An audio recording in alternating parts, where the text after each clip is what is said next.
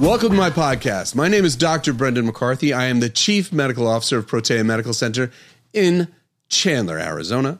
Thank you so much for tuning in.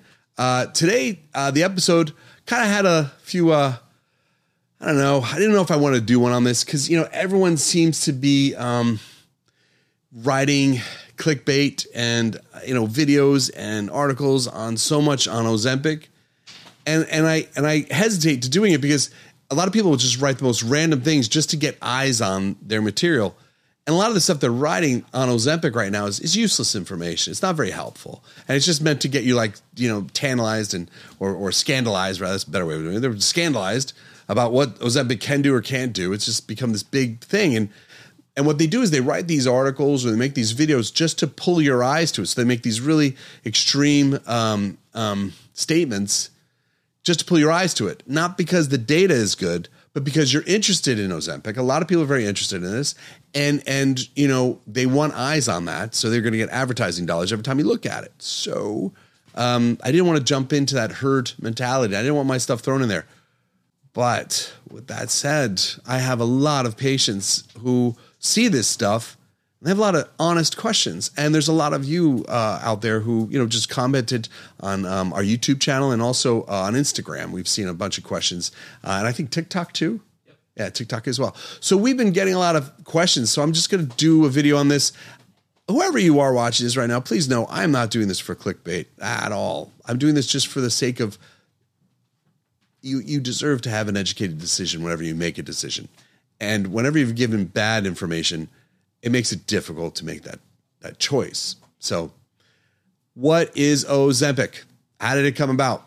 My experience with this, and I did a podcast a little bit in the past regarding this, but I'm going to do one very specific today to it. You know, Ozempic, my first experience with it was, um, or variation of it, was in 2006. There was a medication called Byetta that was released onto the market. And it was originally made from Gila monster saliva. True story. Pause the video and Google it if you need to but it's a true story. Ozempic uh, is the brand name of a chemical called semaglutide, or, or uh, a drug called semaglutide. And semaglutide is uh, made off of the model of GLP 1 or glucagon like protein 1. Now, glucagon like protein 1 is a naturally occurring compound your body makes. It plays a role with metabolism, which we'll get into in a minute. So, they first isolated GLP 1 from Gila monster saliva, and then they started to try and refine it and figure out ways to make it. And they started discovering humans have it as well. And it took a long time to get a medication to market that was GLP 1 like without having bad side effects, really bad side effects, and would have benefit. Uh, Byetta was on the market for a while and then kind of morphed, and all these different variations of it came out over time um, until we have the one we have now, which is you know you see Ozempic and Wegovy and uh, um, Mounjaro, and I'm sure there are others out there now. By the time I'm filming this, gets filmed, it gets up released. So, what does it do? Why why are we even using this stuff? Let's first start by saying this: it is not a cure for obesity at all. Okay, just know this: it is not a cure for obesity, even a little. It's not a cure if a patient presents to clinic who is not eating well, who is having high blood pressure, I know that if I could fix their diet, I get their blood pressure down.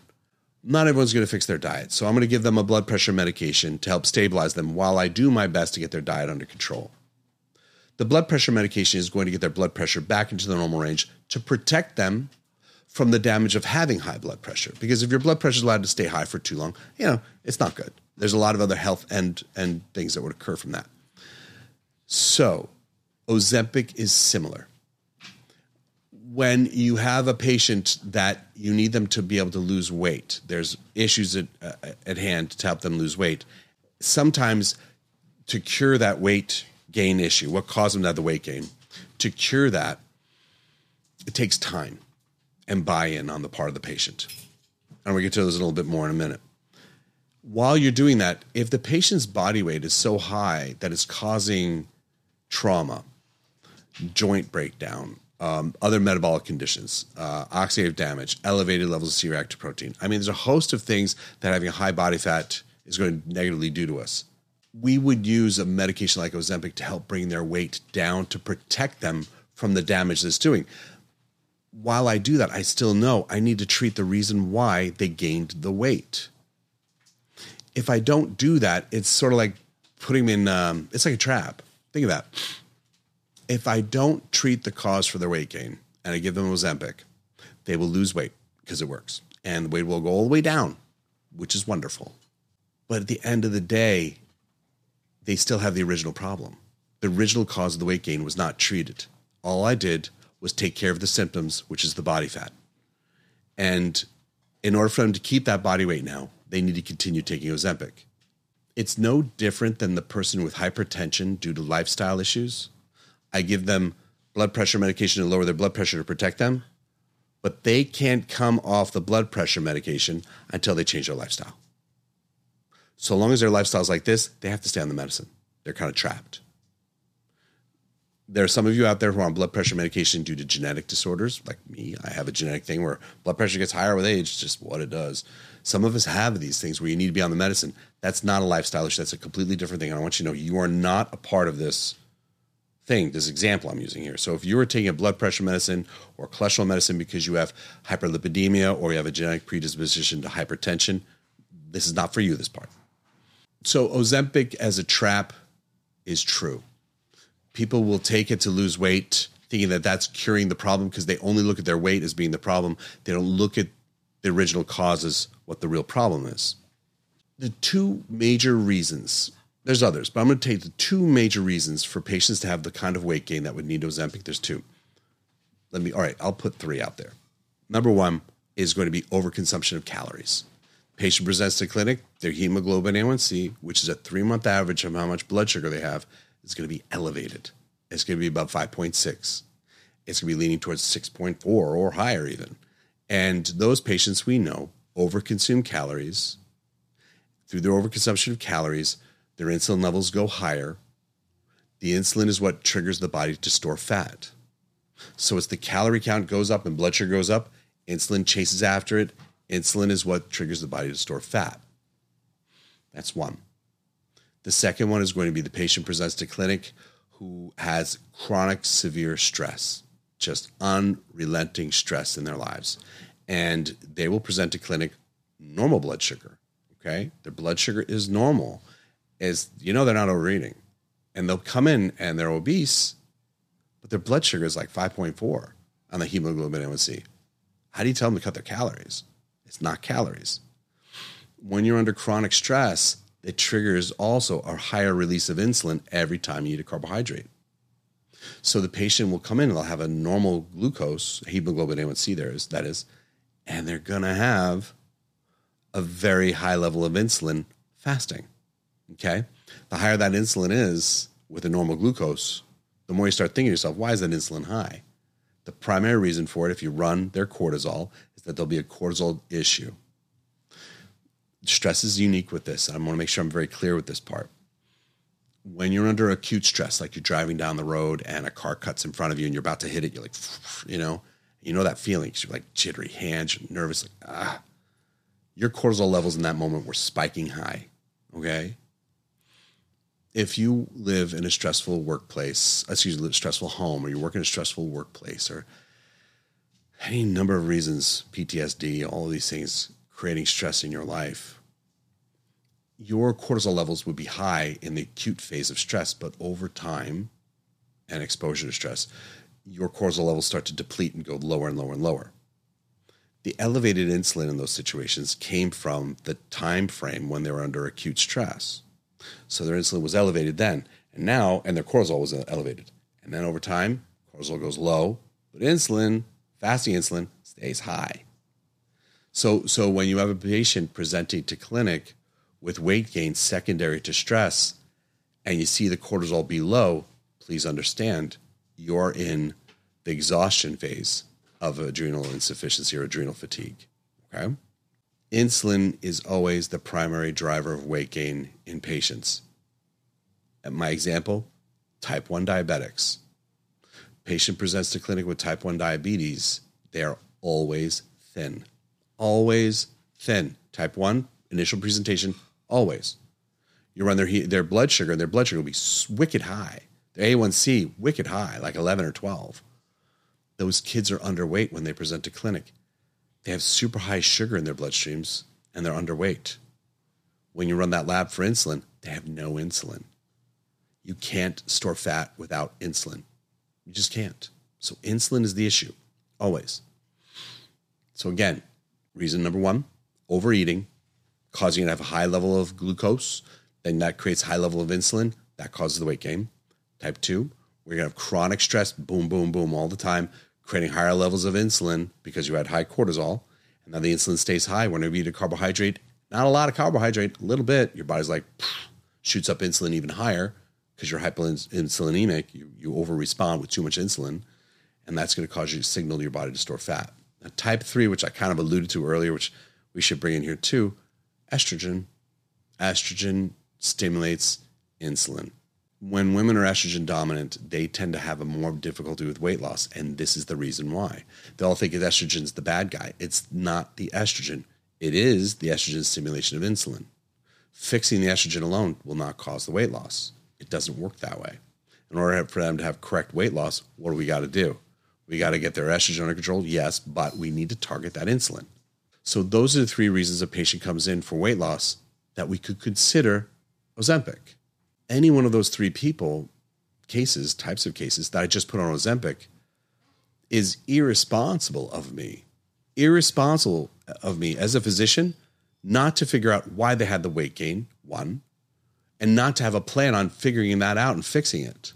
Your doc, our job as the doctor is always to find out what's happening with you.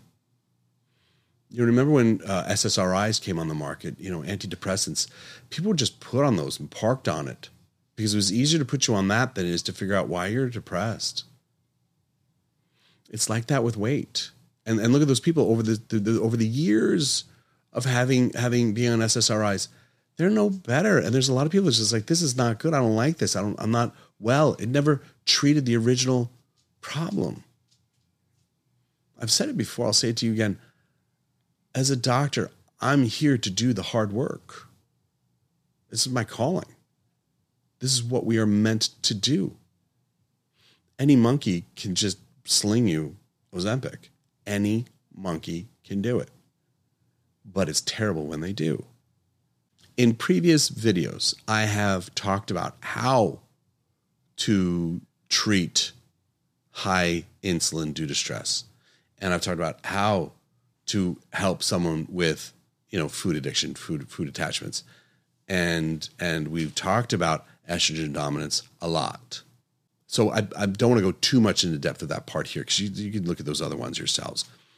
Um, and maybe Justin, if you have a chance, just put the episode numbers at the bottom might help. If your doctor is just slinging you, or care provider, whoever's prescribing this, is just slinging you Ozempic without labs to figure out why you have this problem and then running labs at the end to show that they resolve the problem. What are they doing? You know, not good work. Not good work. I want to use a story that I used before, but I'm going to repeat it again because it's a good story. There was this guy, Chuck, not his real name, who was prescribed this medication and he had great insurance, covered it. And, you know, he had this hobby of eating cake. That was his hobby. He would buy, you know, eat, eat a wedge of cake every day, and and and that was his hobby. And uh, I joke around about that. It wasn't really his hobby. It was he joked around about. We we had that as a running joke about his cake eating hobby. Uh, but he eat cake every day. You know, that was his jam. And and you know he's uh, you know five seven on a good day. You know he got up to almost three hundred pounds in body weight and type 2 diabetic now and obese. And again, good insurance, put him on the protocol. And his doctor just put him on the medication that was Ozempic. And he lost a lot of weight. He got down into like, I think it was a one, upper 160s, lower 170s. This is a true story. It's a great story. The thing with Chuck was that he still ate the cake on the side. Not a lot, because you can't on this you know, and I'll go over side effects in a few, you know, we may go over side effects in another episode. I think it has to be another episode because it's too much to do in one. So please know we're doing another episode on side effects and what's really an issue with that. Okay, so that's that'll be another episode. So Chuck had those side effects that you hear about, you know, uh, um, of gas and and of you know uh, diarrhea and of you know GI upset, but he still would eat chocolate cake on the side, you know, and not a lot, but he still did it. He was never brought to nutrition. He never sat down with a nutritionist ever. No one ever sat down with him and talked to him about how to change his diet and why it was so important. No one really drilled in that that was the key to the whole product protocol and that long term he's not going to stay on this. That there all good things come to an end and that when he stops the Ozempic, if he does not have a different diet at the other end of it, all that weight will come back quickly. So he never knew that. He never really was taught that. His physician never went over it, and he just went all the way down to that low weight, and then he lost the diagnosis of obesity and lost the diagnosis of type 2 diabetes and he was free and clear. And chuck went back to eating cake on the regular no longer having a little bit because that was what he was doing on Ozempic because he got full too fast you know? It was more that he um, was now having freedom to eat what he wanted and he just went back and he started gaining weight. And that's when one of my patients his son you know said hey you know can't do this anymore, Dad. He brought, brought his dad in. I sat down with him. This is where we started the whole protocol with him. Thing is, is that most of you who are prescribed Ozempic are just given Ozempic with nothing else, and that's a problem. It really is because as you stop it, your weight's going to come right back up, and all you're going to have is a bad taste in your mouth for this because you went on this roller coaster and you felt really good about yourself, and now you feel like a failure at the other end of it because you gained the weight, and that's not what medicine should be, ever ever. It's setting you up for failure. It really is. In the case of Ozempic, Wegovy, Mounjaro, any of these medications, any semaglutide type medications, it's a tool in the tool belt of the physician. And every tool has its place and its value. And some of the outrage you see online about Ozempic, if you really look at it clearly, you'll see the outrage and frustration is when it's being used as the wrong tool for the job in front of you, or it's the right tool being used incorrectly for the job in front of you. As I mentioned, you get a patient in who has obesity and just slip them onto Ozempic, and you don't treat the underlying reason, underlying reason why they're obese. They're, they're, you're using the right tool for the wrong reasons. You're not doing it correctly. You know, you're not treating the cause. You're just kind of reducing symptoms short temporarily, and then when you stop using the tool, it comes back. So this is not real medicine. Okay, that's that one. And then you have a patient present to clinic who is normal weight, who just wants to look a certain way better, that's using the wrong tool for the wrong job. That's not what that should be there for. That's another reason why people are upset. And they're both good reasons. So if you are a candidate for Ozempic or Wegovy or semaglutide of any kind, I implore you to use it in a setting with a physician who understands you who is willing to do the hard work with you and not set you up for failure. You want your doctor to sit down with you, understand you, and care about you enough to schedule you to see a nutritionist on the regular. If that's a food food attachment disorder you have, like with type 2 diabetes and you're overeating chocolate cake in the sake of Chuck, like Chuck story. If you have a chronic stress case, you want your doctor to sit down with you and try and figure out your chronic stress source. Sometimes we refer out to therapy. Sometimes we talk about stress coping. Sometimes, you know, I do career counseling. I do whatever it takes to get my patient's life better. You know, stress is a big one. So we have to go after that stress. You want your doctor to go after all these things with you. And then you want your doctor to do a protocol where they're monitoring you on this medication for side effects. They're slowly tapering you up. They're giving you the exact dose that works well. They're just doing their due diligence and care as a physician. So I hope that helps. I know a lot of you have serious concerns, worries, or you're excited about you. There's so many emotions about this medication and this concept. You know, please comment. You know, Justin and I read these. It matters to us. It helps us know what kind of content that matters to you. So please feel free to, to uh, uh, post if this is Instagram, you know, down the bottom there and, and, and write down what your your thoughts are, your concerns, things that I didn't address in this video. And then uh, the next video I'm going to do is going to be based on side effects and concerns that have been worded out there in the media regarding the use of this medication. So please like, share, and subscribe. And uh, I will see you next time.